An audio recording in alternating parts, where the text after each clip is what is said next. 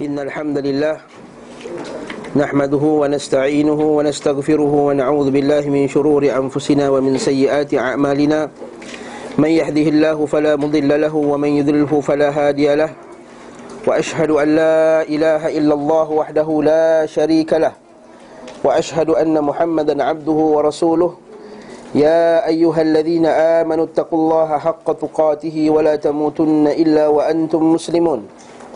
يا أيها الناس اتقوا ربكم الذي خلقكم من نفس واحدة وخلق منها زوجها وبث منهما رجالا كثيرا ونساء واتقوا الله الذي تساءلون به والأرحام إن الله كان عليكم رقيبا. يا أيها الذين آمنوا اتقوا الله وقولوا قولا سديدا يصلح لكم أعمالكم ويغفر لكم ذنوبكم ومن يطع الله ورسوله فقد فاز فوزا عظيما. أما بعد. فإن أصدق الحديث كتاب الله وخير الهدي هدي محمد صلى الله عليه وسلم وشر الأمور محدثاتها وكل محدثة بدعة وكل بدعة ضلالة وكل ضلالة في النار Sebenar-benar kalam ialah kalam Allah subhanahu wa ta'ala Dan sebaik-baik petunjuk ialah petunjuk Nabi Muhammad sallallahu alaihi wasallam Dan seburuk-buruk perkara ialah perkara yang diada-adakan dalam agama. Setiap yang diada-adakan itu adalah bid'ah. Setiap yang bid'ah itu adalah sesat. Dan setiap yang sesat itu tempatnya di dalam neraka. Seperti yang disebut oleh Nabi wasallam. Alhamdulillah tuan-tuan dan puan-puan rahimakumullah sekalian. Bersyukur kita kepada Allah Subhanahu wa taala. Dengan inayah dan taufiknya dapat kita berkumpul pada pagi ini untuk kita mengkaji tentang hayat Nabi sallallahu alaihi wasallam. Ini ialah tanda alamat cinta kita kepada Rasul sallallahu alaihi wasallam. Alamat tanda cinta seorang itu kepada kekasihnya ialah dia nak tahu lebih lagi tentang kekasihnya.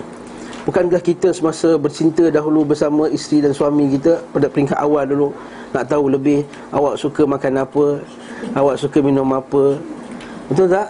Ha, kan?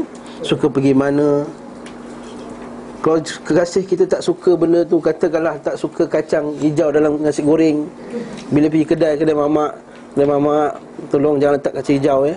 Si saya tak suka tau. Ha. Kalau ada letak bukan main marah kita. Bawang ke kacang hijau ke tak kisah apa-apa pun.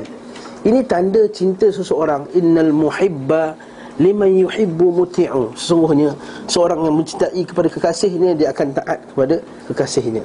Dan tidak mungkin seorang itu taat kepada kekasihnya kepada kepada kekasihnya melainkan dia kenal siapa kekasihnya tersebut. Sebab itulah kita hadir pada pagi ini untuk mengkaji kitab yang sangat hebat ni iaitu kitab Zadul Ma'ad. Nama kitab ni apa? Zad al-Ma'ad. Kalau tuan-tuan puan-puan semua buka depan ni ditulis Zadul Ma'ad. Bekalan perjalanan akhirat itu terjemahan yang agak direct lah kita kata Zad bahasa Arab maksud dia ialah bekalan. Zad maksudnya berkalan. Bekalan lah. Allah Ta'ala sebut dalam Quran ketika orang pergi haji Allah Ta'ala kata Watazawwadu fa inna khairaz zadi taqwa. Watazawwadu Berbekallah kamu nak pergi ke haji tu. Nabi Allah Ta'ala kata kepada orang nak pergi haji. Bawa, bawa bekal, bawa pakaian, bawa baju, bawa air, bawa makanan. Tetapi ketahuilah Pergi haji tu bekalan yang paling hebat sekali apa? Watazawwadu Fa inna khairaz zadi at-taqwa. Menunjukkan bahawa orang nak pergi haji tu Bekalan yang paling penting ialah taqwa. Bukan ni ejen yang bagus Bukan itu, itu nombor dua Ha, kadang-kadang orang yang tak ada takwa bila pergi haji tu dia ejen tu yang dia penting sangat. Takwa tu yang paling penting. Tapi itu cerita haji. Jadi zad, ini zad maksudnya bekalan. Al-ma'ad, yaumul ma'ad ialah hari yang dijanjikan. Al-ma'ad. Jadi perkataan wa'du. Hmm? Al-wa'du jadi jadi isim zaman ataupun isim makan. Jadi al-ma'ad. Al-ma'ad maksud dia ialah yang dijanjikan. Waktu dijanjikan iaitu hari akhirat. Jadi zadul ma'ad ialah bekalan untuk orang yang nak pergi ke ke akhirat. Bekalan untuk orang yang nak pergi ke akhirat. Kalau kita buka depan ni bawah dia tulis Ibnu Qayyim Al-Jauziyah. Imam Ibnu Qayyim Al-Jauziyah dikarang oleh Ibnu Qayyim Al-Jauziyah. Kita akan tengok nanti biografi dia dalam dalam buku ni insya-Allah. Atas tu dia tulis tahqiq, tahqiq. Nampak tak atas tu? Ha, tapi kita buka depan dulu. Ha, kita baca kitab ni namanya baca kulit ke kulit namanya. Kita baca kulit dia sekali. Jadi tahqiq, apa maksud tahqiq? Ha. Nanti kalau baca mak pergi kelas mana tadi mak sejam setengah tadi. Kelas ada apa tahqiq ni mak? Allah ustaz lupa nak jelaskan tahqiq. Ha, tahqiq ni apa? Tahqiq ni Hmm. Bukan penyusun. Penyusun bukan tahqiq. Komentari bukan, itu syarih, pensyarah. Okey, tahqiq ni dari perkataan haqqaqa yuhaqqiqu tahqiqan iaitu usaha untuk uh, memeriksa naskah yang asal. Ha, memeriksa naskah yang asal kitab ni dalam tulisan-tulisan. Nampak tak? Kalau tuan-tuan dalam kitab tuan tak ada ni kitab saya ni nampak ni? Ayat ni tulisan yang asal. Ini tulisan-tulisan yang asal. Dan ditulis sama ada anak murid ni sendiri ataupun tangan Imam Ibn Qayyim sendiri. Tapi saya rasa ini anak murid dia ataupun yang telah terdapat di di di, di pustakaan perpustakaan antarabangsa. Malangnya benda-benda kadang-kadang kitab ni tak ada kat pustakaan dekat negara Islam, dekat Germany, dekat Belanda. Ya, mesti ketika dia menjajah dulu, ada kitab-kitab lama di tangan-tangan orang-orang Arab ni sebahagian mereka yang tak ada keimanan yang kuat, ketakwaan yang kuat jadi dijual benda tu kepada orang orang kafir dijual dengan harga yang mahal. Sebab di sana kadang-kadang ada orang nak mengkaji buku yang asal ni terpaksa pergi ke Germany. Ha. nama istilah dia dipanggil makhtutat dia panggil apa? makhtutat tapi yang tak salin pun tak apalah ni. Ini cerita je. Makhtutat ni ialah kitab asal yang dikarang dan ditulis dengan tangan oleh anak-anak murid. Mungkin pada syekh ni sendiri ataupun yang datang selepasnya. Mana sumber prima bahasa Melayu panggil jadi katakanlah macam sekali sekarang ni saya saya mengajar. Sekali dalam kelas ni ada ramai salin. Jadi kemudian datanglah 100 tahun lagi ada orang nak karang kitab berkenaan huraian kitab Zadul Ma'ad oleh Ustaz Yunus contohnya. Jadi apa dia punya sandaran? Nota-nota yang ada di tangan tuan-tuan sekalian, puan-puan sekalian. Contohnya lah. Jadi itu dia panggil makhtutat dia cek. Oh yang ni Makan MKN ringkas. Yang ni Makang orang Terengganu. M-A-K-A-N-G Jadi ini maksud tak dia kaji. Oh Makang Makan. Ini Make M-A-K-E contohnya. Ha, Jadi yang ni tersilap. Ini kita kata Bukan kesilapan. Ini maksudnya Dari segi penulisan contohnya. Jadi kerja dia orang tahkik ni Dia cek balik. Dia cek betul ke tak Perkataan tu satu persatu. Kemudian apa dia buat lagi? Dia kaji setiap hadis tu Dan dia periksa kesahihannya. Wah, Bukan kerja senang ni tahkik ni ada beribu-ribu hadis dalam kitab Zadul Ma'ad. Ibn Qayyim ini memang dihafal ratusan ribu hadis. Ya?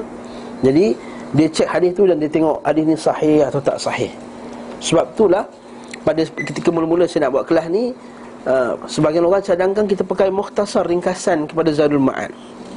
Saya rasa bagus juga ringkasan Tetapi bila tengokkan pada dia punya tahkik Dia tak berapa nak menarik tak berapa jelas Jadi saya pun rasa baik kita pakai kitab yang asal. Tak apa, biar lambat asal selamat. Biar lambat asal selamat. Tuan-tuan dan rahimakumullah Kita buka pula sebelah pula. Okey, yang ada pada tangan kita ni terjemahan Pustaka Geria Ilmu eh. Indonesia ni agak pekat sikit Tapi sikit pekat. Jadi kita ber, berhajat kepada guru Kepada bahasa Arab. Kita Arab untuk Periksa dia punya Terjemahan dia Sebelah lagi Pengantar penerbit Tak perlu baca lah Lepas kita tengok daftar isi pula XI tu XI ni maksudnya apa? 6 eh? Saya tak pernah pandai baca nombor rumah 11 eh? XI 11 okay? Daftar isi kita pengantar penerbit Daftar isi pengantar pentahkik Kita akan baca nanti Mukaddimah Pengantar tu maksudnya Mukaddimah Biografi penulis hmm. Ustaz, Ustaz baca ini Baca indeks dia betul. Kata ulama' Baca indeks tu dapat ilmu dah. Betul, baca indeks dapat ilmu. Contohnya Saya baca indeks. Saya baca nampak biografi penulis Imam Ibn Qayyim. Kemudian saya stop kat situ biografi penulis Saya tutup buku. Sekali satu hari orang tanya Ustaz, Ustaz kenal tak Ibn Qayyim? Kalau saya tak pernah baca indeks ni Saya tahu tak yang biografi Ibn Qayyim ada dalam ni ada okey nanti kejap saya cek. Ha, saya pun buka, saya pun cerita kat dia, saya pun SMS dia, "Ui, pandai ustaz." Semua tahu, bukan semua tahu. Saya baru tahu baca indeks tadi. Terus saya buka kitab. Jadi ustaz ni bukan pandai sangat sebenarnya. Dia pernah baca sebab dia baca indeks. Sebab tu kata uh, Guru saya dulu Baca indeks Sebelum baca kitab Baca indeks, dulu Apa yang kita nak mengaji Apa lagi Kemudian kita akan tengok Nanti muqaddimah penulis sendiri Pengantar penulis Iaitu yang ditulis oleh Ibn Qayyim sendiri Ya Kemudian kita akan tengok bawah tu pasal tu maksudnya faslun bab ikhtiar rubiah Allah itu kita akan tengok nanti. Kemudian seterusnya pasal kriteria-kriteria kebaikan pada hamba Allah. Lepas tu lagi pasal lagi fasal kepentingan hamba-hamba untuk mengetahui Rasul Kemudian kita akan tengok pula nasab beliau. Ha, kita akan tengok keturunan Nabi sallallahu alaihi wasallam. Okey, kitab Ibnu Zadul Ma'ad ni dia bukan macam kitab sirah biasa ya. Kitab sirah biasa dia akan mengikut turutan tarikh. Daripada Nabi lahir sampai mula kat Mekah, lepas kat Mekah Nabi apa pergi apa Isra Mi'raj, lepas tu Nabi pergi hijrah, lepas pergi hijrah perang Badar, perang Uhud, perang Handak, perang dan seterusnya sampai ke Nabi pembukaan kota Mekah sampai Nabi wafat sallallahu alaihi wasallam. Kitab ni bukan macam tu. Dia ambil bab. Contohnya kita akan tengok nanti Ini bab nasab beliau. Lepas tu bab khatan khitan beliau. Kita ikut tarikh. Khitan tu apa? Bab bersunatnya Nabi. Betul ke Nabi ni lahir-lahir dan sunat Seperti kata kitab-kitab berzanji? Ha, dan kitab-kitab berzanji masyhur mengatakan bahawa Nabi lahir-lahir dan bersunat badannya berminyak dan pandang ke langit dan mengucapkan Allah La ilaha illallah Betul ke? Mana tahu tak? Mana tahu tak? Mana tahu betul? Kita tak tahu. Itu kita kena mengaji. Okay? Pasal, okey pasal pula ibu-ibu yang menyusuinya. Nama ibu-ibu yang menyusui Nabi SAW Wanita-wanita pengasuh beliau. Okey? Pengutusan beliau. Bagaimana Nabi telah dilantik menjadi Rasul. Kemudian fasa-fasa dakwah. Dakwah secara terang-terangan. Kemudian nama beliau Nama baginda SAW Hmm, kadang-kadang betul ke nama bagi dia Toha dan Yasin? Seperti orang nasyid tu. Salatullah salamullah ala Toha Rasulillah. Kan Toha. Betul ke Toha tu nama Rasulullah? Lagi kadang Salatullah salamullah ala Yasin Habibillah. Yasin. Betul ke Yasin tu nama Rasulullah? Kita akan tengok nanti dalam bab ni insya-Allah. Bab ni okey. Kemudian kita akan tengok pula penjelasan nama beliau. Nama nabi ni ada banyak. Hmm? Itu Ahmad Mutawakkil Al-Mahi Nabi Taubah Nabi Muhammad Nabi Rahmah Al-Fatih Al-Amin Al-Dhahuk Al-Qattan Al-Bashir Al-Nadhir Itu nama Nabi, gelaran Nabi SAW Kemudian kita akan tengok hijrah Nabi Kemudian kita akan tengok anak-anak baginda Kemudian kita tengok pakcik-pakcik Kemudian kita tengok isteri-isteri baginda SAW Dan sebelah lagi dan seterusnya ha? Kita tengok banyaklah dalam bab ni Dalam buku uh, Satu ni hanyalah Sehingga muka surat 520 lebih 7 hmm. Ini saja Buku ni ada 6 jilid Ha. Ni bawa jilid satu. Okey. Sebab itulah 6 tahun insya-Allah. Insya-Allah eh. Insya-Allah. Insya-Allah. Sebab itulah kaedah pengajaran saya dalam kitab ni Ialah saya takkan banyak berceramah Kita akan banyak membaca Dan saya akan huraikan perkataan-perkataan Atau perkara-perkara yang kita nak jelaskan saja Itu cukup Saya takkan ceramah pergi ke Amerika Pergi ke Jerman tak okay? Kita akan baca Dan kita akan huraikan mana yang kita tak faham saja Bukan kita nak huraikan setiap perkataan tu Sebab tu saya harapkan semua di kitab lah tapi malangnya kita ada 15 biji saja. Ha, 15 buah saja. Jadi uh, boleh minta putus step dulu kot untuk hari ni. Zul, boleh tak? Sebab saya tak sangka ramai ni. Biasanya sedikit lah bagi-bagi ni. Nak, atau nak dengar je? Dengar lah, kelas. Okay. Okay, bismillahirrahmanirrahim Kita baca muqaddimah tahqiq tu Pengantar tahqiq Siapa pentahqiq dia tadi? Kalau kita nak balik depan balik Abdul Qadir Al-Arnaud Shu'aib Al-Arnaud. Ha, Adik beradik. Itu dua hadis. Dua pakar hadis.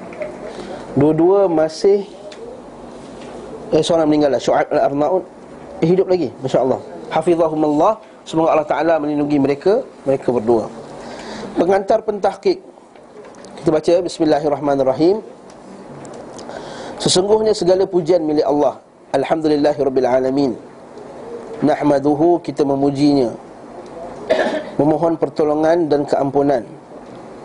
Nahmaduhu wa nasta'inuhu Wa nastaghfiruh. Kita minta ampun kepadanya. Wa na'udhu billah Dan kita berlindung kepada Allah Min syururi anfusina Daripada keburukan jiwa-jiwa kita. Maksudnya jiwa kita ni ada banyak keburukan Betul tak? Jadi kita minta lindung Ya Allah Tuhanku Jauhkanlah aku daripada kejahatan diri aku sendiri. Lepas tu doa zikir pagi-pagi Allahumma inni a'udzubika min syarri nafsi Wa syarri syaitan wa syirkihi Wa a'udzubika min aqtari an aqtarifa ala nafsi su'an Au ajruhu ila muslim. Ini zikir pagi dan petang. Ya Allah Tuhanku Aku minta berlindung daripada kejahatan diriku sendiri Ya Allah. Sebab nafsu kita ni nafsu yang tak terkawal? Jadi a'udzu Allahumma inni a'udzubika min syururi anfusina maksudnya jiwa kita kejahatan jiwa kita sendiri. Ya. Itu doa zikir tu bagus kita baca tu. Ya Allah Tuhanku aku minta lindung daripada kejahatan diriku, kejahatan syaitan dan dan dan sekutu-sekutunya dan juga aku minta lindung daripada aku memanjangkan kejahatanku kepada orang lain an aqtarif ala nafsi su'an au ajruhu ila muslim. Atau aku panjang kejahatan tu kepada orang lain. Itu doa nabi. Tu dan wa min sayyiati a'malina. Dan kejelekan amal kita. Kadang-kadang ni kita tak sedar kita buat amal yang jelek. Betul tak? Orang tak kita tak sedar yang perbuatan kita tu jelek.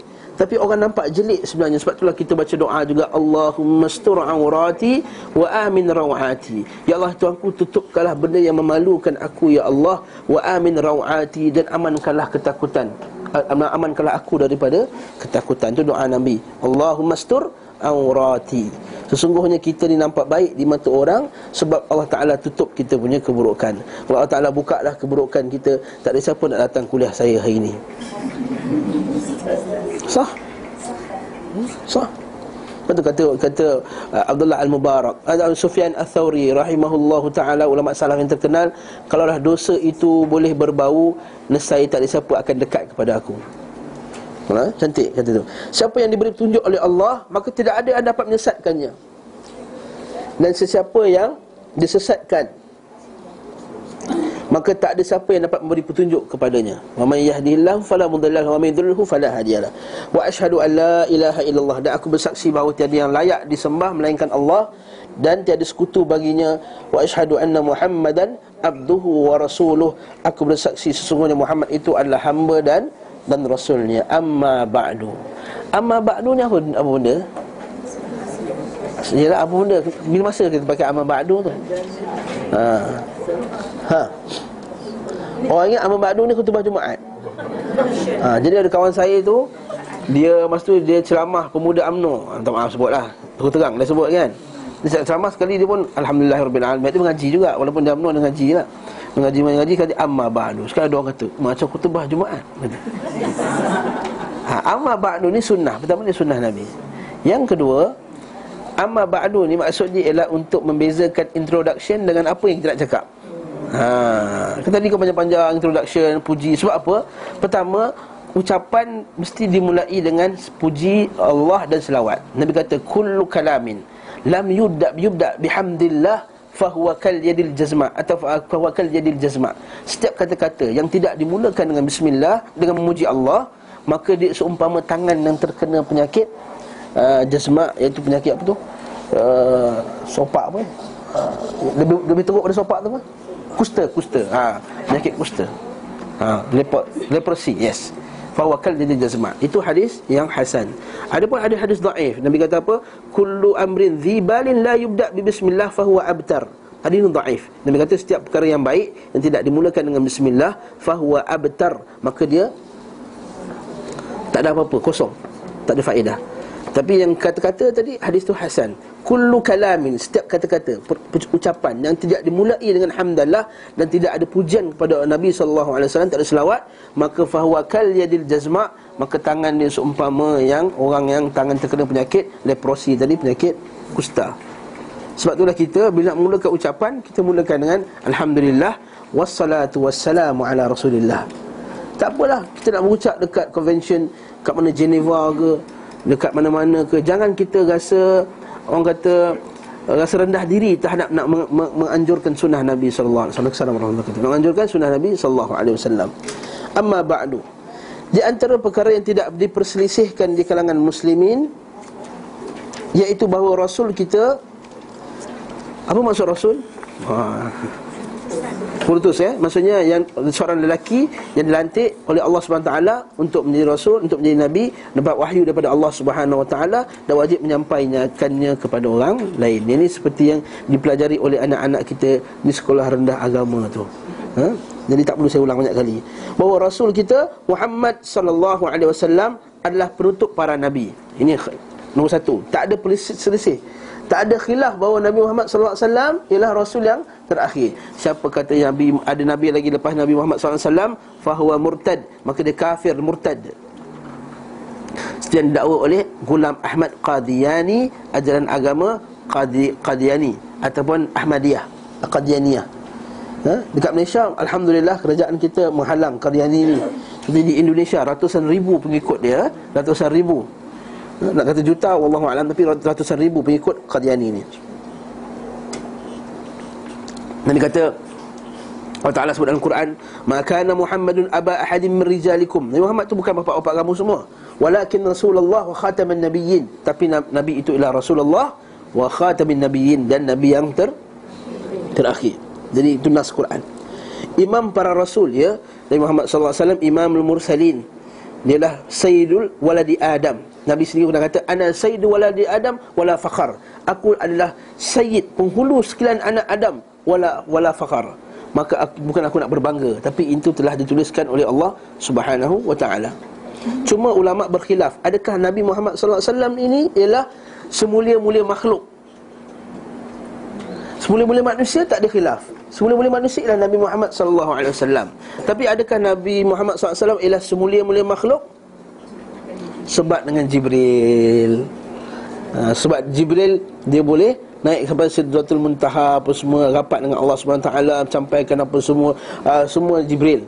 Adakah Jibril dengan Rasul ni Sama level ataupun tidak? Wallahu ta'ala alam Ada setengah ulama kata Nabi Muhammad SAW lebih lagi Ada kata Jibril lebih lagi. Ada yang kata Ibn, Ibn Taymiyah kata Tak. Dia kata Ibn Taymiyah kata Jibril yang paling mulia di langit. Muhammad SAW paling mulia di bumi. Ha, Cantik tu ya? Jadi hilang khilaf Tak ada khilaf lagi lah dalam masalah ni Wallahu ta'ala alam bisawab Tapi jangan bergaduh pula bab tu eh? Itu bab tak perlu kita bergaduh babnya Dan hujah Allah ke atas semua ciptaan Apa maksud hujah Allah ke atas semua ciptaannya?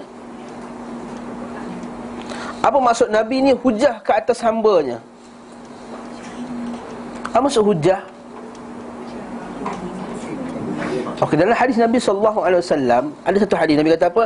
Al-Quran itu hujjatun laka au alaik. Quran itu boleh menjadi hujah bagi kamu ataupun ke atas kamu. Apa maksud dia? Uh, explanation takrifan yang lain itu hujah juga. Ha itu bahasa Melayu. Ini saya hujah saja.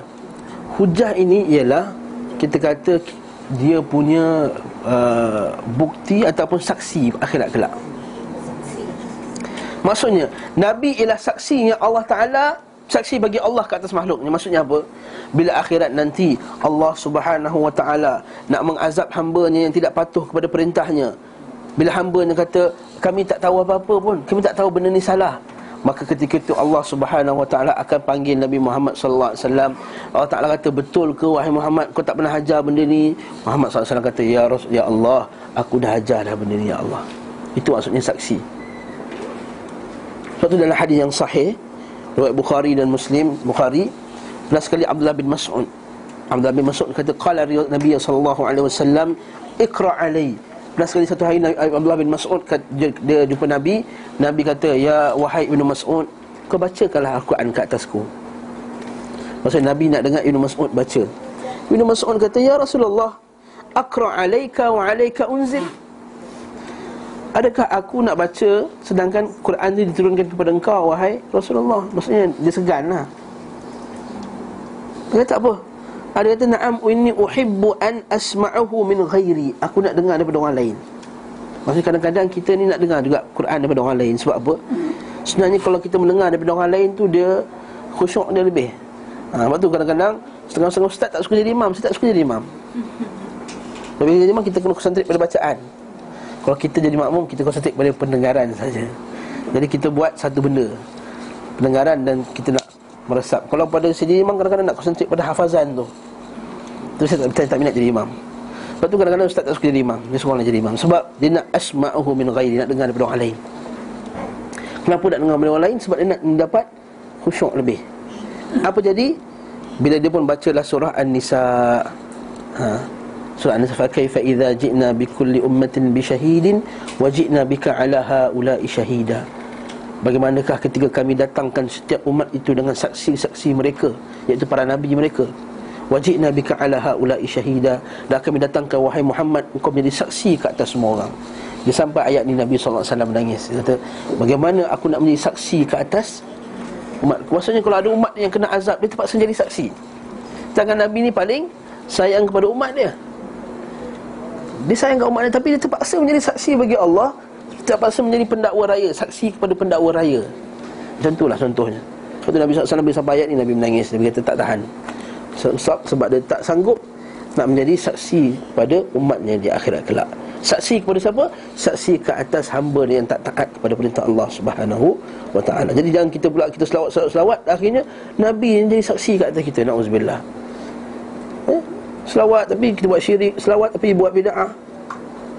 Kata mengaku nabi, sayang nabi tapi buat bid'ah. Mengaku sayang nabi tapi buat syirik. Mengaku sayang nabi tapi buat benda-benda yang Nabi SAW larang.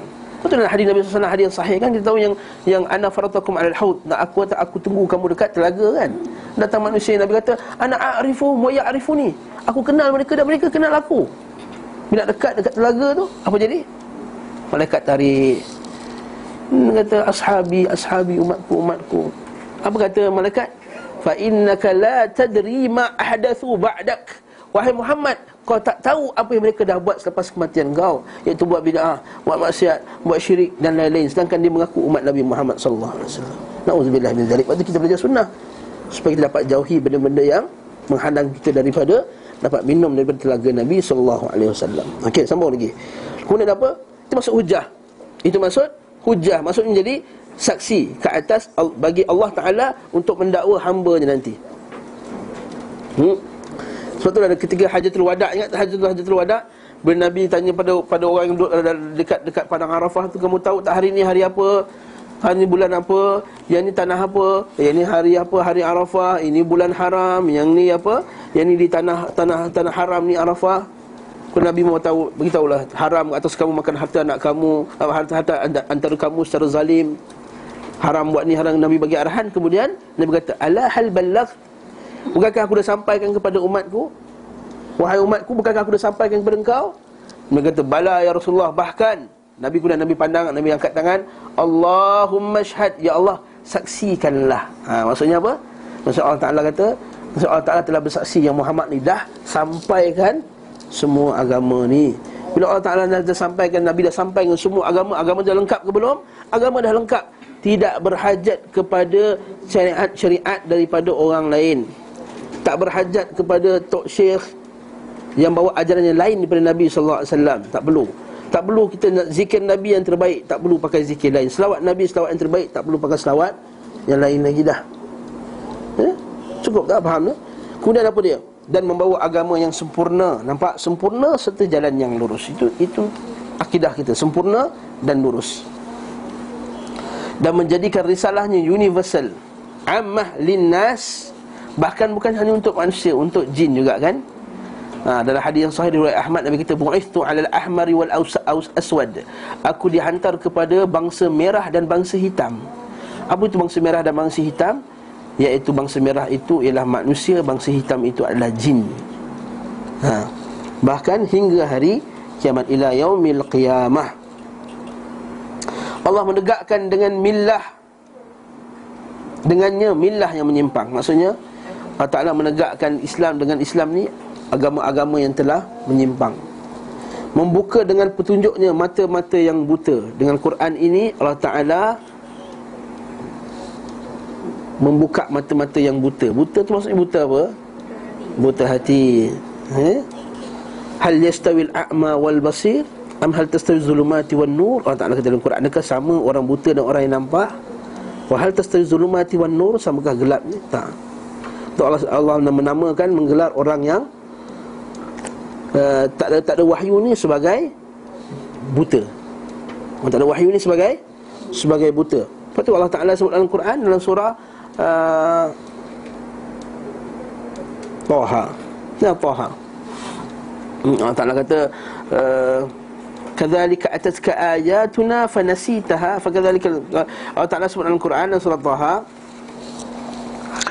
Ah uh, tak keluar.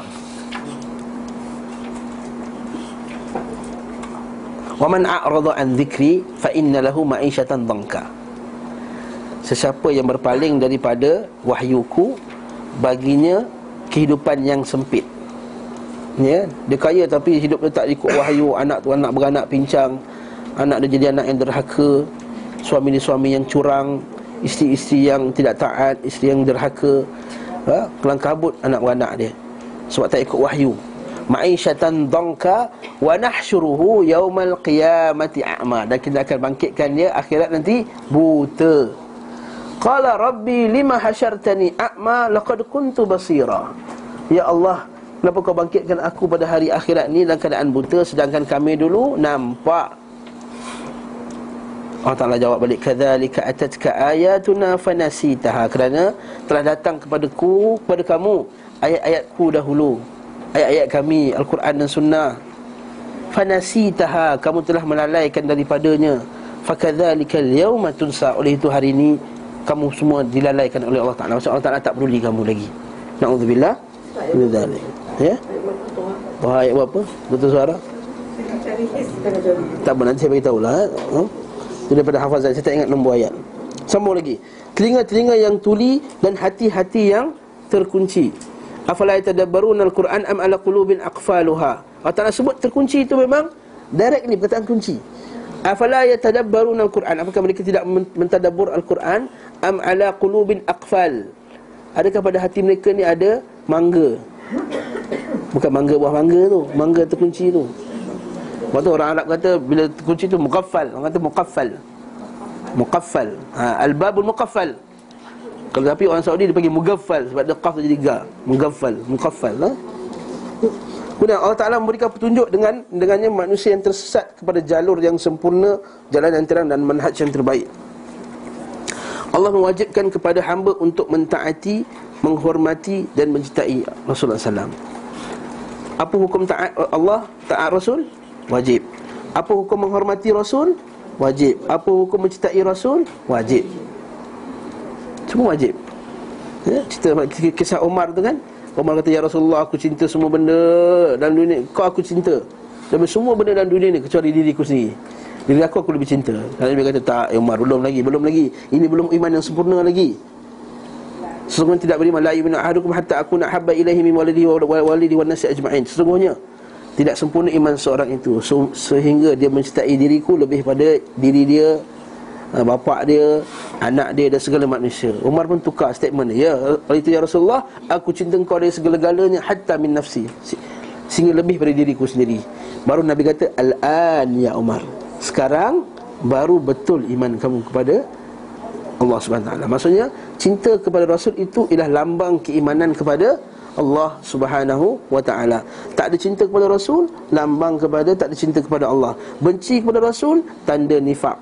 Dan benci kepada Rasul, tanda nifak. Ha? Munafik. Bayangkan benci kepada sahabat Nabi pun dah nifak. Kalau benci Rasul, lagi lah. Menteladani petunjuk serta mengikut sunnahnya Lalu kemuliaan kekuatan, kemenangan, kekuasaan, kemapanan di muka. Maksud kemapanan di muka ni. Di muka bumi, tertinggal, bukan muka je. Muka bumi. Asal muka dah ni ya. Fil ard wa tamkinu fil ard dan kemapanan penetapan di muka bumi, penetapan kuasa, ekonomi dan semuanya di muka bumi ditetapkan bagi mereka yang mengikuti petunjuknya serta menapaki langkahnya. Menapak sini menapak. Ha ikut sunnah Nabi setapak setapak setapak. Hanya satu step satu step satu step. Sikit ke banyak ke? Dalam kuliah hari Selasa lepas kita kira ikut sunnah Nabi ni kita kena ikut rapat. Walaupun kecil kita kena ikut. Ha? Jangan kita kata kita mempelikihkan orang kata ikut sunnah Nabi yang kecil-kecil ni. Sunnah janggut, sunnah, sunnah minum air tangan kanan, sunnah masuk rumah kaki kanan, sunnah masuk rumah baca bismillah masuk toilet baca kaki kiri. Ini nampak macam kecil kan? Tapi inilah lambang kepada kita nak ikut sunnah Nabi yang besar Lambang kepada ikut Nabi Sebab tu dia kata apa? Lalu kemuliaan, kekuatan, kemenangan, kekuasaan, kemana mungkin Semua ni akan dapat bagi mereka yang mengikuti langkah Nabi SAW Kemudian kehinaan, kerendahan, pengabaian, kesengsaraan, kelemahan, kehinaan Ditetapkan bagi siapa yang langgar sunnah Nabi SAW Siapa tak ikut sunnah Nabi dia akan hina. Sebab itulah Nabi SAW dalam hadis diriwayatkan oleh Abu Daud eh, Nabi kata dalam hadis yang sahih Nabi kata apa? Man tashabbaha biqamin fahuwa minhum Siapa yang ikut satu kaum Maka dia termasuk ke kaum tersebut. Eh? Fa inna fa inna ju'inat zillatu was-sighar ala man khalafa amrin. Ataupun kata fa inna ju'inat zillatu was-sighar semuanya dijadikan ke, kerendahan dan kehinaan ke atas siapa yang menyalahi sunnahku. Dalam hadis lain pula waman tabaya'tum eh, idza idza tabaya'tum bizina uh, uh, bil aina bila kamu ini berniaga dalam perniagaan yang riba. wa aghaftum bi aznabil baqar dan kamu sibuk dengan ternakan-ternakan kamu. wa raditum biz zar' dan sibuk dengan tanaman-tanaman kamu. wa taraktumul jihada dan kamu tinggalkan jihad di sisi Allah Subhanahu wa taala. Perjalanan Allah Sallatallahu alaikum dhulla Allah Ta'ala akan memayungi kamu Akan meliputi kamu dengan kehinaan Nampak? Lepas tu kita hina sekarang eh, Kat Malaysia kita Kita rasa semua hak kita semua tak, Islam tak boleh buat Betul tak? Ya? Zilatu si'ala man khalafa amni ya? Nabi kata apa? Sallatallahu alaikum dhulla Hatta tarji'u ila dinikum Sehingga kamu patah balik kepada agama kamu Lepas tu bila ditanya Ustaz Ali kata Kekuatan Islam Ialah bukan pada ekonominya Bukan apa. Sebenarnya iman nombor satu dulu. Menurut Ustaz Ali cerita pasal Masa kami hadiri satu uh, Majlis Tauliah Pembagian-pembagian Tauliah. Lalu salah satu penceramah tu kata Apakah uh, apa kelemahan umat Islam yang paling besar sekarang? Dia datang satu hamba Allah kata Ustaz Kelemahan pertama ialah Kita tak ada tanah kata kalau saya pun pandang makcik Pakcik duduk sebelah saya? Ustaz Ali kat atas. Ustaz Ali pun. Sebelah saya. Kata tanah kata Yelah. Ada iman ada ada semua ada ekonomi tapi, tapi tak ada tanah. Macam mana? Jadi Ustaz Ali menjawab kata, Masalah pertama ialah iman. Ustaz Ali huraikanlah Sepanjang lebar. Maksudnya pertama sekali ialah Ikut sunnah Nabi SAW Sesungguhnya jadi kesimpulan daripada perenggan tadi iaitu Allah Ta'ala jadikan kehinaan, kemenangan bagi orang yang ikut sunnah Nabi dan kehinaan bagi orang yang tak ikut sunnah Nabi. Orang tak nampak benda ni sebab tu dia sibuk bab benda lain. Jihad ekonomi betul lah jihad ekonomi, jihad apa semua macam-macam tapi pertama jihad ialah nak mengembalikan orang kepada Quran dan sunnah. Itu nombor satu.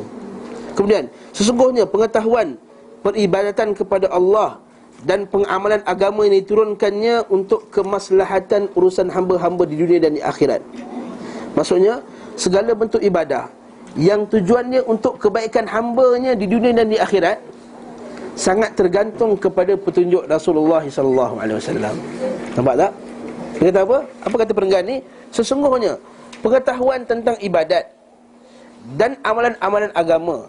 Ibadat dan amalan agama ni untuk apa? Untuk kemaslahatan hamba. Maksudnya untuk kebaikan kita sendiri. Sama ada di dunia dan di akhirat ha, Kalau kita ikut sunnah Nabi di dunia ada faedah banyak Faedah lagi di dunia, di dunia lagi faedah ada Dan juga faedah di di akhirat Apa dia? Sangat tergantung kepada pengetahuan tentang petunjuk Rasulullah SAW ha. Dan cara mengamalkannya Di mana beliau menjelaskannya Menjelaskan padanya syariat Allah Serta awal wahyu turun sehingga uh, kepada kepadanya hingga Allah menyempurnakan agama ni. Maksudnya apa? Nabi yang menghuraikan agama ni. Sebab tu sangat bergantung amalan agama ni kepada Rasulullah sallallahu alaihi wasallam. Mana tak ada jalan lain untuk kita nak belajar pasal agama melainkan kita belajar melalui sunnah. Hmm? Sementara itu, nampak? Kitab-kitab sunnah Maghazi Peperangan Sejarah Dan syama'il Kepribadian ha. Ini semua kitab-kitab berkenaan dengan Nabi ya. Pertama kitab sunnah Kitab-kitab hadis Yang kedua kitab Maghazi Kitab Maghazi kitab perang Ulama dahulu seperti Ibnu Ishaq dan lain-lain dia panggil Maghazi Ibnu Ishaq dikumpulkan uh, kisah-kisah peperangan Nabi. Ha ada satu bab. Kemudian sejarah, kitab sirah. Kemudian Syama'il. Pernah dengar tak kitab Syama'il? Ha, Syama'il Muhammadiyah tu Syama'il itu pula berkenaan dengan kepribadian Nabi. Sama ada fizikalinya ataupun dia punya akhlaknya. Ha, khalqan atau khuluqan. Sama ada fizikalnya ataupun akhlak Nabi. Seperti macam mana rambut Nabi. Nabi tak tinggi sangat tak rendah sangat tak gemuk tak kurus sangat dadanya lebar ada bulu kat sini. Rambutnya tak lurus sangat tak kelenting sangat. Kulitnya tak tak gelap tak putih. Dia putih nak kepada dia kepada coklat-coklat putih kemerahan sikit. Ha macam itulah ha Tapak kaki Nabi rata, dada Nabi lebar, ada satu bulu yang nipis kat sini. Tangan Nabi paling lembut, para sahabat pegang lembut. Belakang Nabi ada kata menubuah. Ha, ini semua berkenaan dengan Nabi wasallam. Jadi kita akan jumpa dalam kitab Syama'il dan kitab ini juga kita akan jumpa insya-Allah. Ya, insya-Allah. Kemudian Sejak awal pertumbuhannya hingga Allah SWT memilihnya untuk kembali ke hadiratnya ya, Menguatkan perkataan Nabi Sifat-sifat daripada awal sampai Nabi wafat Terutama sekali masa-masa beliau sallallahu alaihi wasallam menunaikan risalah. Terutama sekali ketika Nabi dilantik menjadi rasul tu orang lagi memberikan perhatian kepada sirah Nabi. Betul tak? Ha, sebelum Nabi mungkin tak banyak sangat kita tahu tentang Rasulullah SAW Bila Nabi dah dilantik menjadi Rasul je Masa tu orang mula konsentrate pada sirah Nabi Tak satu pun perkara yang perkara dan urusannya Baik kecil maupun besar melainkan telah dirangkum oleh kitab-kitab tu. Itu ini kelebihan sirah Nabi. Apakah kalau orang tanya, apakah kelebihan sirah Nabi berbanding sirah Nabi-nabi yang sebelumnya? Kita kata sirah Nabi Muhammad sallallahu alaihi wasallam dia detail. Seperti kata Syekh Manak Qattan, dia kata macam sirah Nabi ni macam di bawah lampu yang jelas macam orang tengok apa tu? Mikroskop eh. Ah, mikroskop. Sangat detail dalam sejarah sirah Nabi ni. Perbuatan Nabi. Itu kelebihan sejarah Nabi. Orang tak tahu pasal Nabi Isa suka makan apa? Tahu tak? Rupa dia pun tak tahu. Semua Nabi boleh bagi anggaran ni Rupa Nabi Isa ni macam rupa seorang, seorang sahabat Nabi tu. Nabi kata macam tu je. Apa dia punya makanan? Macam mana Nabi dengan Kak Umar? Macam mana, macam mana Nabi Isa Nabi Daud Nabi Zakaria? Lagi tak tahu. Itu kelebihan sunnah Nabi SAW Sirah Nabi dia detail Ini satu. Kemudian Sampai engkau mendapati dalam kitab-kitab tersebut Sifat-sifat beliau saat berdiri Duduk, bangkit setelah tidur Keadaan tertawa dan tersenyum. Kan Cara Nabi senyum pun ada cerita, betul tak? Ada. Cara Nabi senyum, cara Nabi makan, cara Nabi minum. Hmm? Ibadah beliau SAW saat malam maupun siang ibadah Nabi. Bagaimana beliau seketika mandi? Mandi pun cerita tak? Mandi. Biarak pun cerita, mandi tak cerita pula Detail. Para sahabat bawa kayu dengan air Nabi tak ambil kayu, Nabi ambil air. Para sahabat bawa tulang Nabi buang tulang, Nabi ambil batu. Hmm, Ibn Abbas bawa air. Tahu Nabi nak pergi toilet Awal-awal lagi dia bawa air Dia letak kat dalam toilet. Nah hadis saya Bukhari tu. Nabi kata bijak budak ni Allahumma faqihu fid din. Pandaikan dia agama. Dia bijak. Budak Ibn Abbas kan anak Dia anak saudara kepada Maimunah. Maimunah ni pula ialah Mak saudara dia. Hmm? Nampak tak? Detail. Apa yang SAW biasa pakai? Ha, Burda, pakai pakaian Betul ke Nabi ni pakai selempang kanan tu Mesti ada selempang kanan tu? Ha. Betul ke serban Nabi Mesti serban yang dipakai oleh setengah-setengah orang tu? Betul ke serban Nabi macam tu? Wallahu ta'ala alam. Saya tak nak jawab dulu. Kita baca dulu. Ha, Tak nak jawab terus. Kau tidak ni tak datang kelas lagi dah. Dah jawab dah. Ha, ha sabar lah.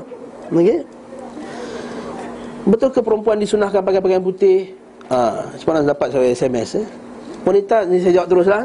Wanita tidak disunahkan pakai pakaian putih. Haji pun tak sunnah. Sunnah pakaian putih hanya untuk lelaki sahaja. Ha? Wanita lebih baik memakai pakaian tidak menzahirkan. Kalau pakai putih, saya tengok orang pergi umrah pakai putih la haula wala quwata illa billah. Nak pula dia pakai seluar jarang tu. Ha inilah ini rajul. Pakai macam ni lagi bagus pergi umrah. Macam ni sekarang ni lah hmm? Jangan mengalip sangat Dah lah itu je ha? ha? Hitam juga tak sunnah Bukan kata sunnah pakai hitam Sebab pakai hitam tu lebih menutup bentuk badan Tahu kalau orang gemuk kalau baju hitam tak nampak gemuk ha, Macam saya lah Saya lah ha. Baju hitam Ustaz nampak kurus hari ni Baju hitam Hari ni baju terang nampak gemuk pula Ha, itulah dia, itu cerita dia. Bila pakai hitam dia lebih menutup bentuk badan sah. Betul tak? Sah. Lepas tu bila bila hitam dia kurang menarik perhatian. Ha, itu tujuan dia. Ha, gelap. Apa gelap ini? Tadi orang nak tengok pun tak, tak mana-mana. Ha, kalau pandang tu pink bercahaya. Ha, ha, tengok eh. Ariani ke tu? Ha, kata. Ni. Maknanya telekong kala-kala ke tak apa letak? Tak ada masalah. Tak ada masalah. Ah, telekong kala. Cuma saya tengok pula ada trend yang berkilat sangat tu. Kalau boleh janganlah. Uh, shining sampai silau. Ha itu. Ha. Itu akan mengganggu orang belakang semayang. Allahu akbar. Wih, cantik telekong ni. Ha nampak tak? Nabi SAW bila sembahyang depan dia ada gangguan Nabi kata tukar kain lain kan bi ambijanya Aisyah beli kain bila Nabi solat apa kain ni mengganggu pergi tukar jual ambil kain biasa plain ni kain kain ha macam itulah dan sebab kita nanti orang mana beli kat mana telekong ni Jakarta ke ha hmm? okey saya sama-sama sama. Banyak nak baca lagi ni. Ya? Bagaimana beliau SAW berbicara dengan manusia saat bertemu. Cara Nabi bercakap. Ya? Kadang-kadang Nabi marah. Kadang-kadang Nabi ni. Kadang-kadang ada, ada Nabi naik tone tinggi. Ada Nabi tone rendah. Ada Nabi melawak Kadang-kadang ada Nabi bergurau Betul ke kita ketika makan tak boleh bercakap Contohnya? Orang Melayu kita kan? Makan jangan bercakap. Betul ke? Betul tak? Ha, tak tahulah kita kena baca dulu dah Bukan ni? Warna apa yang Rasulullah SAW suka? Serta apa hiasan? Mana Nabi berhias juga? Dan apa kepribadian dia tidak berlebihan bila kami katakan bahawa sesungguhnya tak ada di dunia ini seorang manusia sempurna diulas oleh sejarah tentang perjalanan hidupnya secara detail seperti diulasnya kehidupan Nabi SAW ketika uh, Nabi kita Muhammad SAW sang penutup para Nabi. Kemudian bahawa kitab yang paling lengkap dalam bidang ini kata penulis ni kata penghakik kitab ni Syekh Qadar Naud ialah Zadul Ma'ad. Alhamdulillah. Pendapat kita ni ialah kitab yang paling lengkap sekali fi hadis khair ibad karya Imam Asyamsuddin Abu Abdullah Muhammad bin Abi Bakar bin Ayub bin Sa'ad Al-Zar'i Ad-Dimashqi. Siapa tu? Ibn Qayyim lah. Ibn Qayyim ni gelaran dia. Nama sebenarnya apa? Muhammad bin Abi Bakar. Syamsuddin gelaran dia. Yang di sini tak reda. Syamsuddin maksudnya cahaya agama. Sebenarnya gelaran macam ni makruh. Ya, Maksudnya kita tak boleh kata Dia ni uh, Syamsuddin Macam Imam, uh, na, uh, Imam Imam Nawawi kan Syamsuddin Abu Zakaria Imam Nawawi juga digelar sebagai Syamsuddin. Ada Muhyiddin, sorry Muhyiddin. Macam kita punya menteri tu Muhyiddin Nama macam ni makruh sebenarnya Sebab dia menunjuk kepada pujian yang lebih-lebih. Penghidup agama. Ha, Penghidup agama. Seolah-olah kalau tak ada dia Agama ni mati. Ha, Macam tu lah. Jadi sebab tu Imam Nawawi dia kata Aku sendiri tak reda dengan gelaran Tapi orang kata tak aku Sebab penulisan ni banyak. Itu juga dengan Ibn Qayyim ni Syamsuddin, cahaya agama. Kerana padanya dia dijelaskan agama ni dengan jelas. Tulisan-tulisan Ibn Qayyim sangat sangat hebat tulisan ya. Syamsuddin Abi Abdullah. Abi Abdullah maksudnya apa? Yang ni dia punya kunyah ya. Kun kunyah. Dengar tak kunyah tu apa? Ha. Uh, nickname bukan, nickname laqab. Ha. Dalam sejarah kalau kita baca kitab-kitab biasanya orang Arab ni ada dua benda. Kunyah dengan laqab. Kunyah ni iaitu dia menyebut abu abu ataupun ummu kepada anak lelaki ni yang pertama. Ha, contohnya saya Abu Asma sebab masa saya terkenal dulu anak lelaki saya tak keluar lagi. Saya keluar anak perempuan dulu. Jadi Asma. Anak pertama saya Asma jadi saya Abu Asma. Nabi Muhammad apa? Abul Abul Qasim kan? Anak sedangkan anak pertama dia bukan Qasim. Anak pertama dia siapa? Ha. Nanti kita baca. Sabar simpan. Ha. Ha? Qasim anak lelaki yang pertama. Ha? Nampak tak? Jadi Abdul Qasim uh, Abu Abdullah Ada apa lagi? Aisyah Aisyah Ummu Abdullah Aisyah Dia tak ada anak Aisyah Tapi dia pakai Ummu Abdullah Berdasarkan anak saudara dia. Asma ada anak nama Abdullah Jadi dia Ummu Abdullah. Ha, Ini sunnah.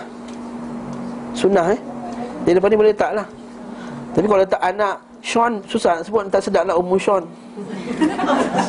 Abu Kata letak nama anak dia Canggih sangat lah ha, Apa nama anak dia Contohnya apa?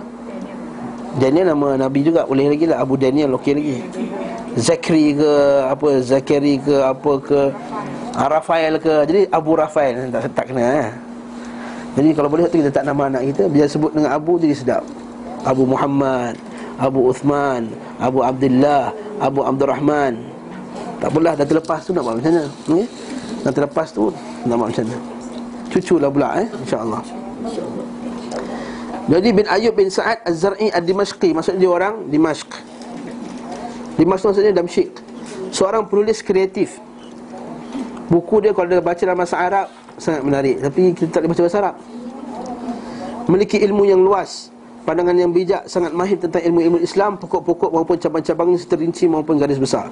Ibn Qayyim Dihuraikan Ia akan na'budu wa ia akan nasta'in Tiga jilid. Ni belakang saya ni. Ni Kitab ni. Hmm? Dia nak huraikan Ia akan nak budu Wa ia akan nampak ni. Madarijus salikin Tangga-tangga bagi orang nak berjalan menuju Allah. Baina manazil Baina manazil Ia akan nak budu Wa ia akan nasta'in. Jelaskan kedudukan-kedudukan Ia akan nak budu Wa ia akan nasta'in. Kita terjemah dua saat Ia akan nak budu Wa ia akan nasta'in.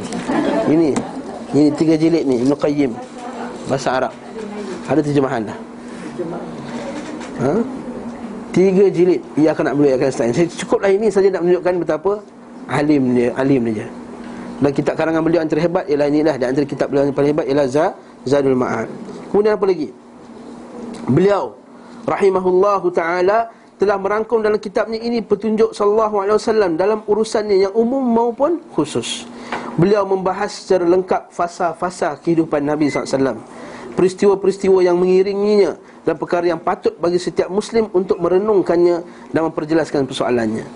Sama seperti kebiasaan beliau sallallahu beliau rahimahullah pada setiap karyanya tampil dengan karakteristik khusus iaitu berkualiti dan sempurna. Ha, kitab dia memang biasanya kualiti lah. Bahkan setengah kitab dia susah nak baca. Ya, sebab betapa hebat kitab dia. Berangkum material pembahasan dari semua sisi yang tidak menyisakan ruang bagi pembahasan sesudah, sesudahnya untuk mengatakan sesuatu. Maksudnya lengkap sampai orang lain lepas datang datang lepas ni tak perlukan huraian lagi. Jadi saya kata buku ni tak perlukan huraian. Dan hanya perlukan penjelasannya. Ha, nanti kita akan tengok nanti dalam masalah contohnya dalam bab-bab fiqah contohnya. Nah, dalam bab ni lah kita akan tengok buku ni lah kita akan tahu apa maksud Imam Syafi'i sebenarnya bila dia sebut kita niat tu, bab niat ni ha, Kita baca usalli, fardha, zuhri apa ha, Itu nanti dalam kitab ni akan dijelaskan Semua orang yang membaca karya Ibn Qayyim Dengan jeli ha, Jeli ya, maksudnya apa?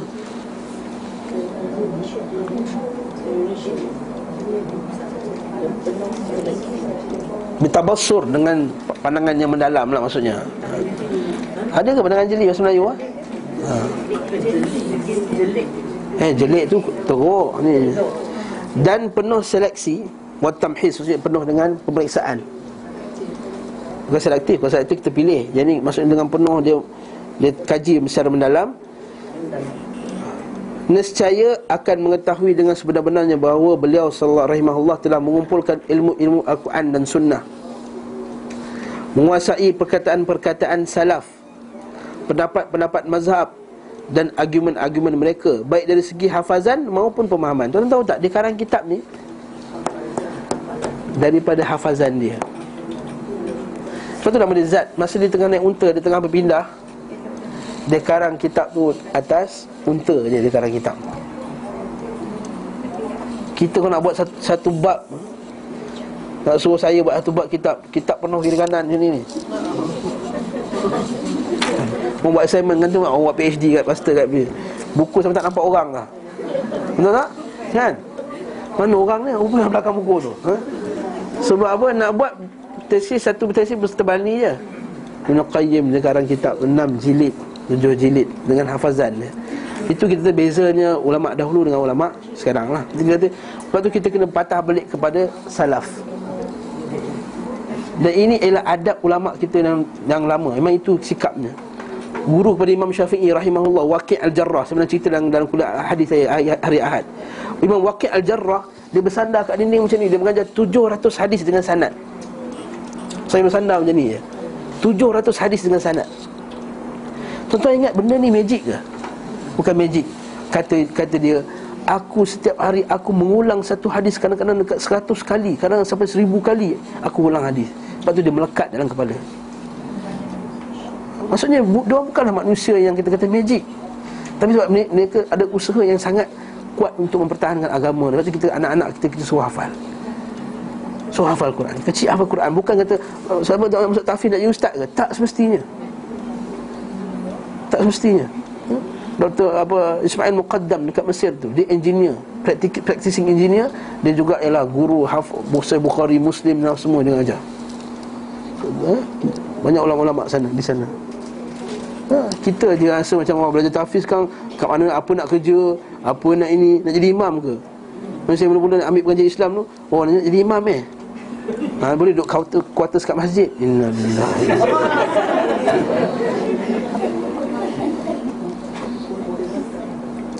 Ha, innalillah Lepas tu sibuk semua sibuk nak belajar IT masa tu Dia kenapa tak belajar IT? Kata. Alhamdulillah hmm? Beliau sangat komitmen dengan hadis-hadis yang terbukti accurate berdasarkan Nabi daripada Nabi SAW hmm? Ibn Qayyim antara orang yang kuat pegang dia cari kesahihan hadis. Ini beza kitab tu lagi tuan-tuan Belilah kitab penulisnya yang nak mencari kesahihan hadis. Dengarlah kuliah ustaz-ustaz yang nak, yang mencari kesahihan hadis. Jangan cari orang yang main melasah, main tembak je bila bercakap dalam ceramah. Ini satu ustaz yang keluar 30 minit setiap hari tu. Disunnahkan Nabi, kita disunnahkan sapu tengkuk, disunnahkan membaca doa ketika basuh muka. Ya Allah Tuhanku putihkanlah wajahku ketika Biasa dengar tak doa tu? Ha, bila basuh tangan Ya Allah berilah kitabku di tangan kananku. Bila tangan kiri baca kitab tangan kiri kan? Kata Imam Nawawi rahimahullah dalam kitab Al-Majmu' Berkata ashab kami Berkata imam-imam mazhab kami Bahawa hadis tadi doa tadi tidak sabit daripada mana-mana. Laisa lahu asla tidak ada asal dalam Islam ni. Hamba Allah ni dalam TV kata apa kita disunnahkan buat benda tersebut. Nampak tak beza dia? Kontras. Kata ikut Imam Syafi'i ni Imam An-Nawawi rahimahullahu taala. Bahkan siap baca doa lagi basuh tengkuk. Ya Allah Tuhanku lepaskanlah tekuk-tengkuk kami ya Allah ketika kamu apa ketika kamu apa ketika kamu apa mengazab tekuk-tengkuk orang yang berdosa ya Allah. Doa kan ketika basuh tengkuk tu. Kata Imam Nawawi rahimahullah ini juga tidak ada asalnya. Hadis berkenaannya hadis tak boleh pakai kata Imam Nawawi. Dan saya kata termasuk dalam bid'ah. Kata Imam Nawawi benda tu bid'ah. Imam Nawawi kata benda tu bid'ah. Bukan saya, bukan Ustaz Rasul, bukan Ustaz Fatul Bari Bukan Ustaz Ustaz Hariman bukan. Imam Nawawi rahimahullah ta'ala. Lepas kita kata carilah Guru yang cari hadis yang Sahih. Ya? Kalau tersilap satu dua itu biasa. Kadang-kadang mungkin Ustaz tercakap satu dua hadis yang daif Itu biasa. Tapi asas dia Dia tak dia tak berpegang pada hadis yang daif. Ha? Lalu mencampakkan apa-apa yang selainnya. Mencampakkan yang tak sahih semua dia buang tidak mahu berpegang pada perkataan seseorang. Tak peduli sesiapa pun. Selama perkataan tersebut menelisih hadis Rasulullah SAW Dia tak akan pakailah kata ulama' ni Selagi had, pendapat tersebut bersalahan dengan hadis Nabi SAW Ini sikap kita. Bukan kita membesarkan ulama' tu daripada hadis Nabi. Bila Nabi kata jangan buat binaan atau kubur. Kata ulama' kata boleh. Buat binaan. Kalau kita nak menghormati ulama' tersebut. Ha, nampak tak? Nabi kata jangan. Yang ini kata boleh. Sekarang bertentang. Kata ulama' dengan kata Nabi. Ambil kata siapa? Kata Nabi Tak boleh faham lagi bab ni Tapi tak Ini lah korang ni Suka ambil literalis Literal Nabi larang tu sebab namanya Nabi tak nak, macam-macam Nabi tak nak jadi kubur jadi sempit Nabi tak kasih buat binaan atas kubur Apa sebabnya? Apa sebabnya? supaya orang tidak menjadikan kubur tu tempat-tempat menyembah. Kan Nabi dah sebut dalam hadis. Laknat Allah ke atas bangsa Yahudi dan Nasrani. Bila mereka ni matinya orang saleh, mereka akan bina binaan atas kubur mereka. Maksudnya Nabi larang buat binaan atas kubur sebab itu sebab kisahnya. Nampak tak Nabi sebut kisahnya? Datang hamba Allah ni Nabi larang sebab nanti kubur jadi sempit. Jadi kalau tanah tu luas boleh. Itu yang kubur makam dia tinggi tinggi bangunan ni.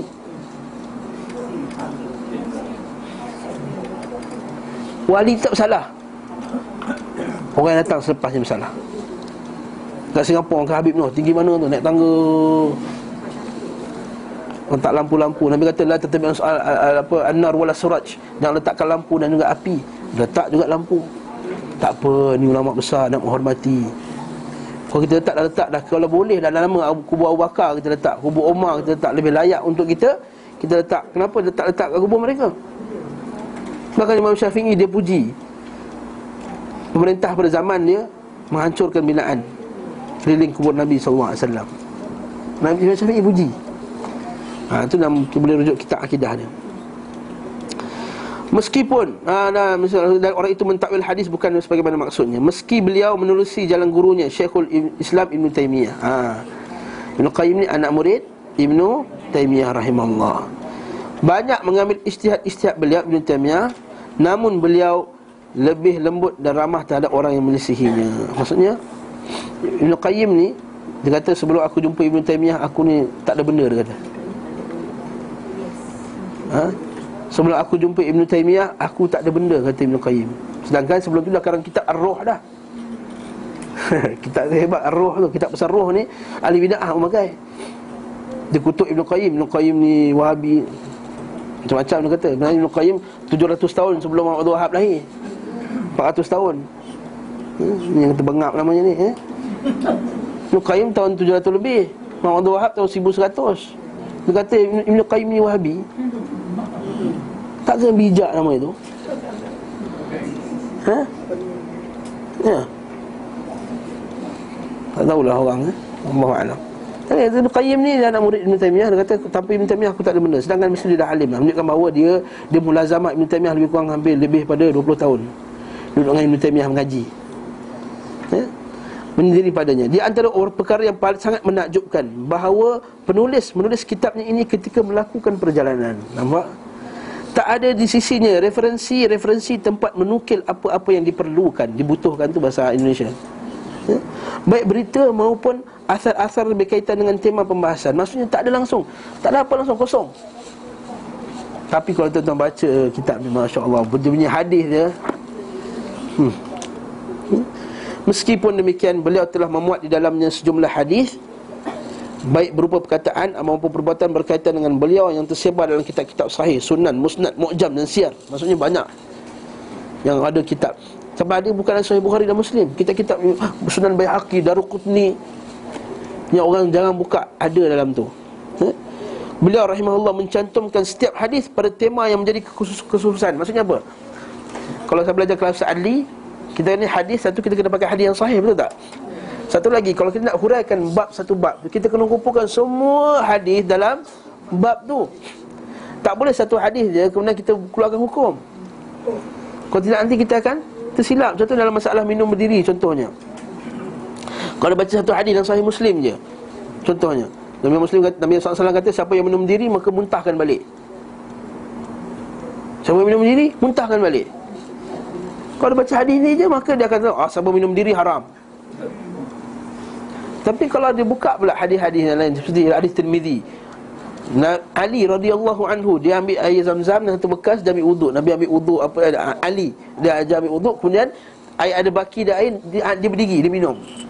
Kata beginilah aku melihat Rasulullah SAW lakukan Nak kata macam mana? Nampak tak? Ha, jadi kan nampak Kalau kita tak kumpulkan hadis-hadis ni Maka kita akan cepat keluarkan Keluarkan hukum. Dan nak mengumpulkan hadis ni bukan kerja yang mudah. Maksudnya dia kena baca semua kitab. Bayangkan Ibn Qayyim boleh buat tu dalam perjalanan.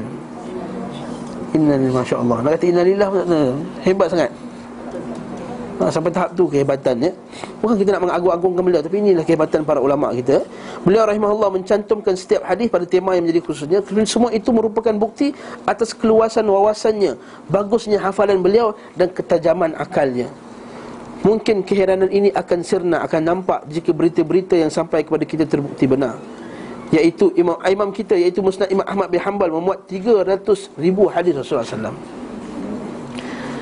Imam Ahmad bin Hanbal Hafal sejuta hadis. Alf, alf hadis. Seribu, seribu, sejuta lah. Sejuta hadis dia hafal.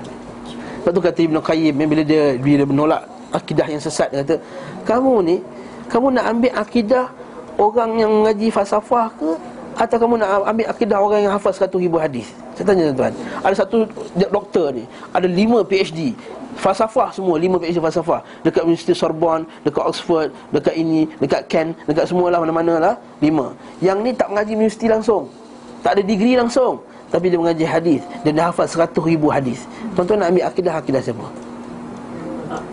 Yang hafal ribu hadis Itu dia kayu kata Kamu ni zaman dia Dia tolak akidah orang yang sesat ni Akidah-akidah Mu'tazilah Dia kata Adakah kamu nak ambil akidah daripada orang ni Berbanding dengan orang ini Yang hafal ratusan ribu hadis ni sebab itulah ulama-ulama kita kata ambil hadis, ambil akidah daripada ahlul hadis. Ha. Sebab tu bila, bila orang kalang kitab kata akidah ahlul hadis, akidah ashabul hadis, ambillah akidah daripada ahlul hadis. Ha? Waktu lah hadis ha, Tak teruk lah. Ada orang ikut kat tu. Dia panggil Quraniyun. Bahasa modernnya Quranis. The Quranis Q-U-R-A-N-I-E-E-S Nama beli Quranis. The Quranis. Ha, Ini sesat Dah ada website dia. Yang buka lah baca kitab yang bagus eh? Lagi apa lagi?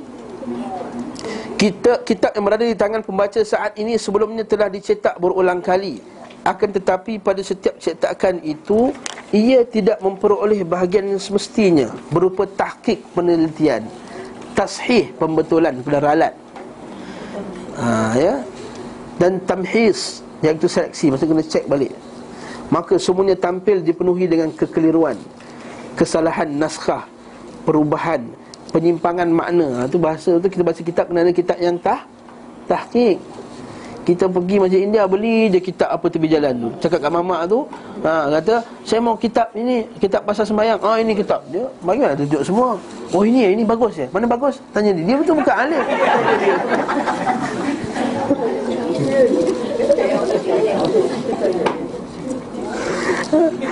Ah, ada ke tanya orang tu? Pergi tanya. Dia penjual tu yang paling mahal lah Yang bagus Orang tanya Ustaz Ustaz saya cari buku pasal solat Buku apa yang bagus Ustaz Ha macam lah Saya cari buku pasal masalah hati Buku apa yang bagus Ustaz ha, Okey Tentulah cara dia Bukan tanya orang kedai tu hmm? Bukan saya bukan saya pelikir orang kedai Alhamdulillah Jangan salah faham eh? Maksudnya Mungkin orang kedai tu bukan alim Mana tahu Mana tahu Tapi biasanya tak lah ha? Biasanya dia jual buku Tapi tak tahu apa dalam buku tu hmm? Hmm? Tidak dicetak dengan bagus Serta tidak diberi perhatian Untuk meneliti nas-nas hadis di dalamnya Maksud tak ada penelitian Jadi kalau kita baca Kita ada tahkik Kadang-kadang dia bagi hadis Tapi tak tahu hadis tu sahih ke tak sahih Jadi kita Susahlah Kalau orang yang tak ada tak ada pemerhatian, tak ada perasaan nak kena pakai hadis sahih, dia akan belasah pakai je lah. Yang itu dia belasah benda-benda bid'ah semua. Malam ni 10 Syaban baca Yasin 3 kali. Ada hadis juga, ada memang ada hadis tapi hadis tak boleh pakai lah. Percaya kepada Nur Muhammad, cahaya Muhammad, Nur Muhammad turun, Nur Muhammad turun. Tu yang dia bila buat dia buat dia buat kasidah dia kata dia baca hadis dua hadis je. Lepas tu buat kasidah. Tiba-tiba dia kata Rasulullah datang majlis dia. Letak satu kerusi, ah, yang kosong kerusi tu untuk Rasulullah SAW Bila kita kata betul ni kata eh tak mustahil kalau Allah Taala nak jadikan eh jawapannya Allah senangnya ha? nak kata macam mana ni ha? Innalillahi wa inna. Tapi orang percaya sebab apa? Tak ada asas dalam nak pegang pada benda yang yang sahih. Semua ini mendorong pihak penerbit membawa idea agar dilakukan tahqiq terhadap kitab tersebut. Bukan senang ya? Lalu menyebarkannya secara sahih sesuai kaedah-kaedah ilmu baku dalam satu penelitian. Ketika pilihan jatuh kepada kami maka kami pun menyambutnya dengan senang hati seraya memohon kepada Allah Subhanahu wa taala agar beri taufik kepada kami untuk menyuguhkannya dengan baik. Maksudnya melakukan dengan baik sehingga semakin menambah keindahan penampilan dan menjamin kebenaran kandungannya. Bayangkan ha, ini orang tu sabar untuk mentahkik. Kita pula sabar untuk membacanya. Sesungguhnya dia bersama orang-orang yang bertakwa Dan bersama orang yang buat kebaikan. Naskah yang dipegang ni tak payah baca lah Cuma lompat muka surat 8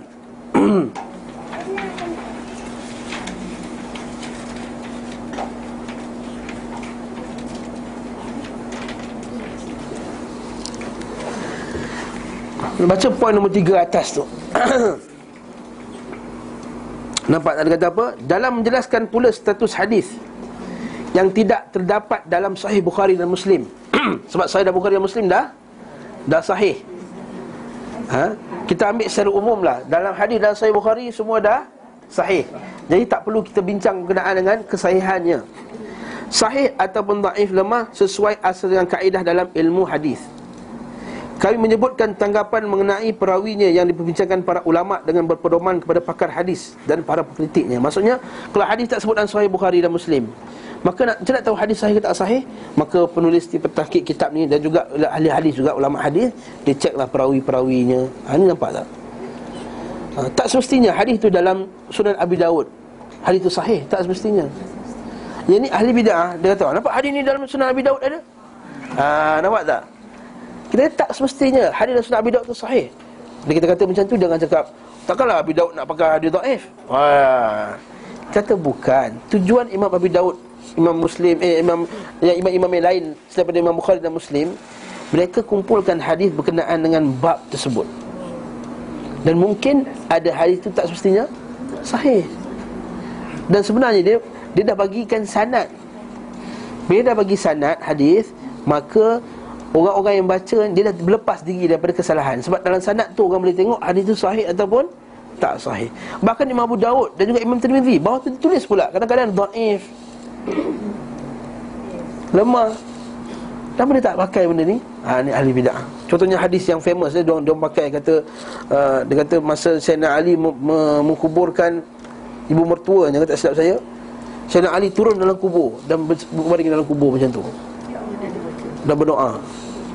Dia keluar dalam surat khabar utusan Yang dia punya yang kecil tu Yang nak tunjuk bahawa Kemudian dia berdoa.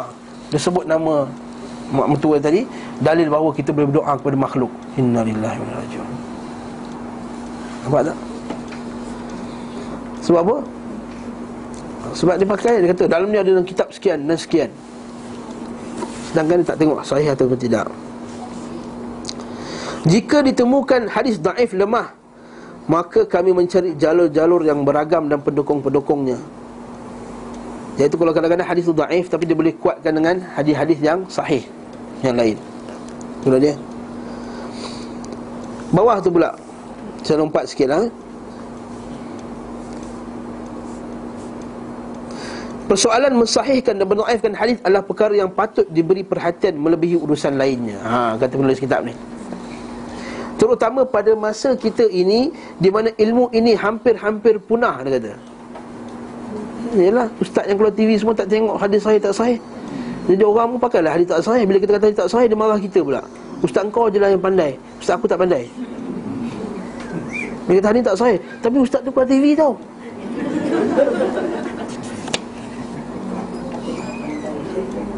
Nak macam mana? Kalah lah kita. Kita tak tahu keluar TV Lepas ni kita keluarkan TV Ustaz kita banyak-banyak semua. Siapa kita TV keluarkan semua. Lepas ni Ustaz tu keluar TV tau. Ah. Ada satu kelas tu Kelas tafsir Saya, saya buat kat Segamut tau. Kelas tu awalnya ada uh, Enam uh, orang ya Kelas harfiah. Lepas bila ada orang Sebagian dari saudara-saudara kita Dia ambil kuliah saya dekat masjid Dia ambil video. Tu dia keluarkan dalam TV Hikmah TV Unify tu. Dia keluarkan TV Unify. Lepas kau TV Unify tu ramai Kuliah tu saya kata kenapa ramai ni? Sebab ustaz keluar TV kata.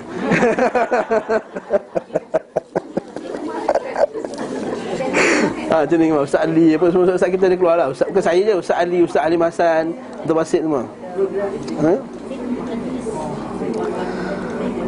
Itulah orang Malaysia ni kan TV jadi asas dia, masya-Allah kesian. Okey, sama-sama sama-sama eh. Dan sangat sedikit dapati orang yang melakukannya dengan baik Serta yang bersabar dalam menanggung bebannya. Sebab nak mencahaykan ini bukan senang eh? Sungguh kita mendapati sangat banyak hadis daif Dan palsu beredar melalui lisan-lisan para khatib. Bukan saya cakap, penulis ni cakap. Guru maupun penulis. Lalu hadis-hadis ini diterima dari mereka oleh majoriti manusia. Ha itu ya hadis Nur Muhammad tu. Hadis baca Yasin malam Jumaat tu hadis dhaif tapi tersebar di kalangan masyarakat nampak macam mana dijadikan sebagai pegangan kemudian mengamalkan faedah-faedah yang disimpulkan daripadanya nampak ceritakanlah dan tidak mengapa tentang dampak negatif yang ditimbulkan oleh hadis. Bukan ceritakan. Maksudnya penulis kata ustaz-ustaz sekarang ceritakan berkenaan dengan bahayanya tersebarnya hadis-hadis dhaif dan palsu ni. Pada sejumlah sisi dari urusan-urusan akidah, ibadat, akhlak dan, dan sosial dan tentang apa yang ditinggalkan berupa bekas-bekas yang buruk, penyimpangan yang fatal, fatal, fatal. Yang membunuhlah dan pengaburan terhadap hakikat-hakikat Islam. Nampak? Banyak banyak hadis yang dhaif palsu tersebar ahli hadis negeri Syam Al-Allama Syekh Badruddin Al-Hasani berkata pada masanya terhad uh, pada masanya sebagaimana dinukil oleh Syekh Al-Allamah Mahmud Yasin dalam majalah Hidayah kata tidak boleh nah, dengar ni betul-betul tidak boleh menisbahkan suatu hadis kepada Rasulullah sallallahu alaihi wasallam kecuali hadis itu telah dinyatakan sahih oleh para pakar hadis. Di antara pakar-pakar hadis yang terkenal Bukannya orang dapat PhD hadis je pakar hadis Bukan. Dapat PhD dalam bidang hadis kat universiti Tak sama, bukan tak semestinya pakar hadis. Ha, Tak semestinya pakar hadis tuan-tuan. Jangan silap faham. Jangan panggil uh, muhaddis. Ha. Muhaddis doktor. Tak semestinya Tak semestinya Tak semua orang doktor dalam hadis tu muhaddis.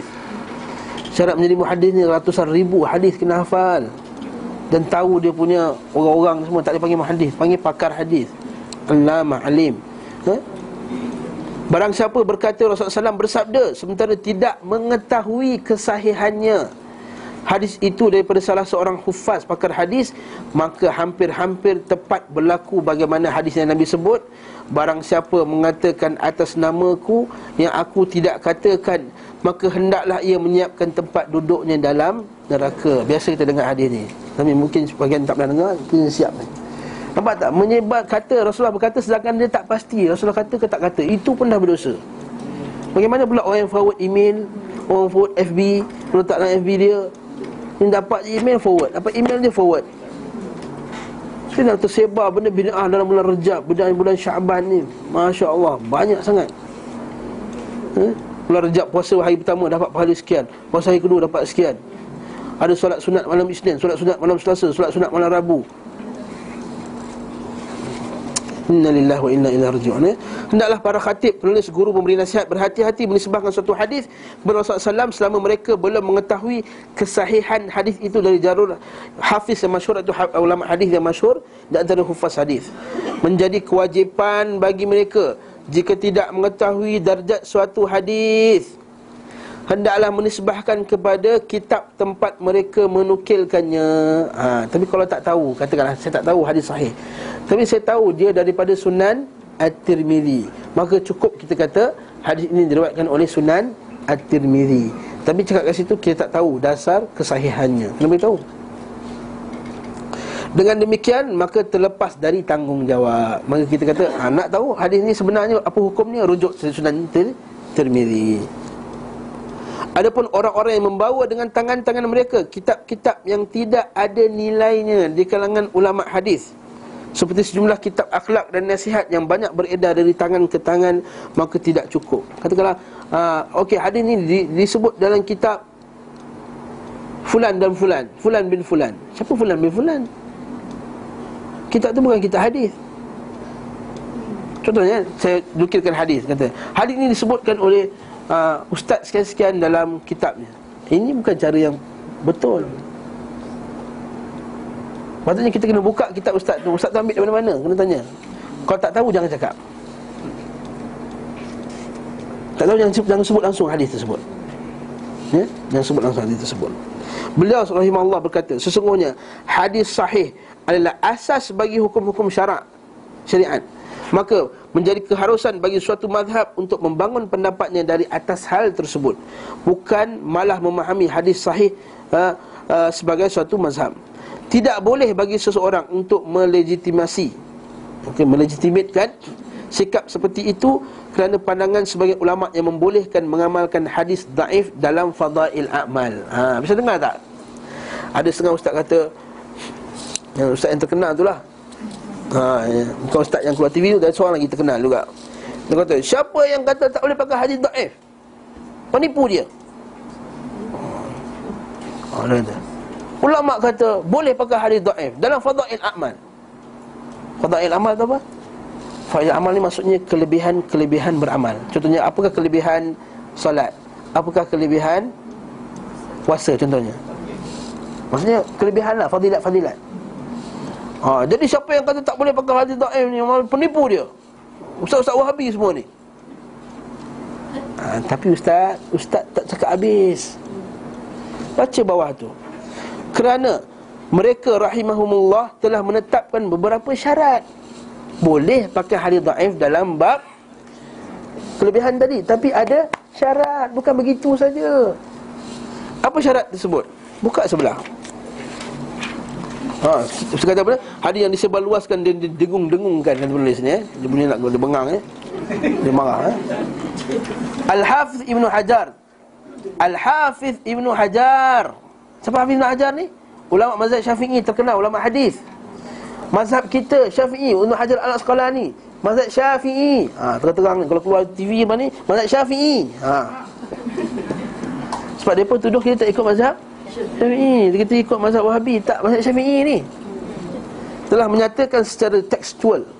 Sebagaimana dinukil oleh As-Sakhawi. As-Sakhawi juga syafi'i. Dalam kitab Al-Qawl Al-Badi' Mazhab 195 Bahawa syarat mengamalkan hadis daif Ada tiga Pertama Syarat yang telah disepakati Iaitu Hadis itu tidak sangat-sangat lemah Maka tidak termasuk padanya Hadis yang hanya dinukil oleh perawi pendusta Dan dituduh berdusta Serta perawi yang melakukan kesalahan-kesalahan yang fatal ha. Seperti hadis eh, Dia bagi ada hadis riwayat daripada Ali radhiyallahu an Had Ali ni berkata hadis kata Allah Taala tidak berada di mana-mana. Hadis ini daripada Ali. Rupanya hadis tu semua perawi-perawi ni semua pendusta-pendusta belaka. Bila kita kata mana boleh pakai ni? Tak apa hadis dhaif boleh pakai. Nampak tak? Dia telah menyalahi syarat yang pertama untuk orang berpegang pada hadis hadis dhaif. Berat sangat ke kuliah ni? Tak eh? Okey eh? Okey, mana-mana? Kalau berat ustaz apa ustaz cakap ni saya tak faham. Cakap angkat tangan. Hmm? Kedua, hadis yang dimaksud berada dalam cakupan asas yang umum. Maka keluar darinya hadis yang dibuat-buat dan tidak memiliki asas sama sekali. Maksudnya apa? Hendaklah hadis fadail amal tu, kelebihan beramal tu dia menceritakan benda yang dah sahih. Contohnya solat duha ada tak ada sahih? Ada. Jadi hadis yang dhaif tu ceritakan benda berkenaan dengan solat duha. Contohnya kita kata Qiyam ya Ramadan Qiyam Nulail Nulail sahih tak? Sahih Memang banyak hadis sahih Kemudian ada pula hadis yang daif ceritakan Boleh tak? Ah ha, boleh Tapi kalau tak ada asas hadis sahih Kemudian ada hadis daif cerita pasal kelebihan sesuatu Boleh tak amal? Tak boleh Ha? Tak boleh Apa contohnya? Ha? Contoh Siapa yang pergi ke kubur ibunya pada malam Jumaat Dan membaca surah Yasin Maka diampunkan bagi ibunya sekian dan sekian Tanya, pergi ke kubur malam Jumaat Ada tak hadis sahih cerita? Tak ada, jadi kelebihan tadi tu tak, tak boleh pakai lah Faham tak? Hmm? Apa dia? Dikatakan uh, kita pergi ke kubur pada hari Jumaat Dia pakai princess Eh tak tak ada hadis sahih. Tak. Tak ada hadis sahih berkenaan dengan itu. Tidak ada hadis sahih berkenaan dengan bacaan Yasin pada waktu-waktu yang tertentu. Satu pun tak ada. Tak ada. Ha. Surah Kahfi pun ada tapi itu ulama ada perselisihan, perselisihan juga. Yang surah Kahfi yang ada hadis itu pun ada ulama perselisihkan juga bila menetapkannya pada malam Jumaat. Bayangkan surah-surah yang lain. Tak ada. Minta maaf sebutlah Ni kita home ground eh Home stadium saya Jadi saya cakap terus terang Kalau kat masjid mungkin saya Cover-cover sikit lagi ha, Ni kat home ground ni saya terus terang ha? ha? Home stadium lah kan Macam Jadi kita kata terang Memang tak ada langsung Surah Kafi ada? Ha. Malam Jumaat, yes. Malam Jumaat dan hari Jumaat sampai waktu maghrib. Okey. Ketiga, hendaklah kita mengamalkannya. Tidak boleh diyakini benar-benar dari Nabi. Ha, Yang ketiga pula. Tak boleh kata, ini Nabi buat ni. Kita kena cakap, ada hadis yang daif kata Nabi buat. Ha, Macam tu cara dia Ada hadis yang daif yang kata Nabi buat. Jadi tak boleh kata, ini yang Nabi buat. Ha, Nampak tak? Beza. So kalau ini yang Nabi buat seolah-olah benda tu Dia dah pasti 100% Ya, lain Nabi agar tidak terjebak. Dua syarat terakhir berasal daripada Ibnu Abdul Salam dan Ibnu Daqiq Al-Aid. Syafi'i juga. Sedangkan syarat pertama diukir oleh Al-Allai dalam bawah ulama teras menyepakat, menyepak, menyepakatinya. Okey, nampak baca bawah ni sikit lagi lah Syarat-syarat tadi nampaknya tidak berlaku bagi hadis-hadis yang disebarkan oleh orang-orang tu tak? Banyak yang disebarkan semua hadis tak boleh Tak boleh pakai Kerana di antaranya ada yang palsu tidak boleh disebutkan kecuali untuk memberi peringatan. Maksudnya kita boleh sebut hadis palsu tapi nak bagi tahu hadis itu palsu. Itu je. Okey. Macam pernah sekali tahun 2007 saya baca khutbah. Saya tak ingat hadis apa lah. Tapi tahu hadis palsu. Dalam teks khutbah. Jadi wajib setiap khatib-khatib baca ni. Bila saya dapat masa tu saya imam. Imam rakyat masa tu. Ha? Lepas graduate tak ada kerja lagi, imam rakyat lah. Jadi dia dapat ni Masya Allah Jadi bila saya naik, naik khutbah Saya mimbar Dan Nabi SAW telah bersabda Hadis kesian Dan hadis ini ialah palsu Dia terkejut semua orang Kena sebut Ya, masa khutbah Nabi SAW telah bersabda Dan hadis ini ialah palsu Saya kata dalam khutbah Jadi lepas khutbah tu kecoh Kenapa ustaz kata palsu Dia palsu saya kata nak macam mana Bawa ha. Tapi tak tahulah kalau masjid-masjid lain yang kalau orang yang imam ni tak mengaji hadis. Ah, innalillahi wa inna ilaihi raji'un. Hmm? Sekali lagi lah. Sebagian lagi sangat lemah disebabkan kekeliruan perawinya. Ada juga yang berkaitan dengan halal dan haram. Serta akidah dan hukumnya. Mesti akidah mesti hadis palsu kata siapa yang berniat pada suatu batu mata batu tu akan bagi kebaikan kat dia. Ha, itu yang orang, Melayu kita dulu pakai cincin batu engkau cium, aku cium, engkau cium. Rendam dalam air, minum baik. Sebab apa? Ada hadisnya. Sesiapa yang sangka baik pada satu batu itu, maka batu itu akan bawa kebaikan kat dia. Hadis itu palsu. Palsu. Bahkan boleh bawa syirik akidah. Tak bawa baik manfaat dan mudarat dengan Allah Allah Subhanahu Wa Taala. Nampak tak? Sekali lagi ada pula yang tidak masuk dalam cakupan asas umum Bahkan kontradiktif bertentangan dengan dalil-dalil yang sahih Kerana ketika mereka menyebut hadis itu Baik saat khutbah atau pelajaran Tidak mengisyaratkan sedikit pun tentang kelemahannya Tak beritahu pun hadis itu lemah Bahkan mereka meriwayatkannya seakan-akan ialah hadis sahih Nampak? Dan tidak ada cacat sekali sedikit pun Lalu dari mana, dari mana pendengar mendapat kejelasan tentang kelemahannya Orang awam tak tahu Ini salah ni siapa? Salah ustaz lah tak salahkan tuan-tuan sekalian Tuan-tuan pun salah agak tak mengaji ha? Tak pergi kelas, tak pergi asal taklim Mengapa? Ha, itulah Asyik nak pergi kelas berjanji je ha? Kelas kasidah je Tak jadi lah Agar ketika mengamalkannya Ia tidak meyakini Bahawa hadis itu sabit daripada Nabi SAW Khatamlah kita punya mukadimah ha, Kita hari ini dah khatam Mukadimah Mukadimah tahkik dulu okay? InsyaAllah lepas ni Okey, uh, biografi tuan-tuan baca sendirilah. Saya tak nak huraikanlah biografi ni. Kemudian murid-murid beliau tuan-tuan mau baca sendirilah kat rumah apa semua. Uh, mukaddimah Imam Imam uh, Ibn Qayyim kita kena baca. Uh, adab baca kitab orang kita kena baca mukaddimah dia. Ha? Supaya kita tahu apa yang nak bagi tahu kat kita dalam kitab ni ya. Wallahu a'lam. Wallahu ta'ala a'lam bisawab. Tak ada soalan kot eh? Minta maaf kalau terkasih Macam mana boleh terjadi hadis-hadis da'if Okey, hadis da'if Beza kan Satu palsu, satu da'if Da'if ni macam mana? Ketika orang yang meriwayatkan hadis tu Orang yang tak kuat ingatan contohnya. Jadi bila meriwayatkan hadis Maka bercampur-campur lah Macam kita lah Tak ingat. Apa ustaz cerita kat kelas tadi? Uh, Dia cakap kan Ada benda yang tak bukan ustaz cakap Itu ayat dia sendiri. Aku masa zaman selama dengan Nabi Atas Lepas. Nabi lah. Ha, Pada sahabat tu boleh percaya lagi. Lepas zaman sahabat berlakunya benda-benda ni semua. Yang kedua Ada orang jahat masuk dalam Islam Dia masuk dia ubah hadis tu. Kemudian disebarkan Ha, ada zindik dan juga apa semua. Ha? Dan tersebar melalui pemerintah Melalui kutubah-kutubah macam kat Malaysia lah. Ha? Itu sebabnya. Panjanglah cerita dia. Tapi cukuplah setakat tu Allah Alam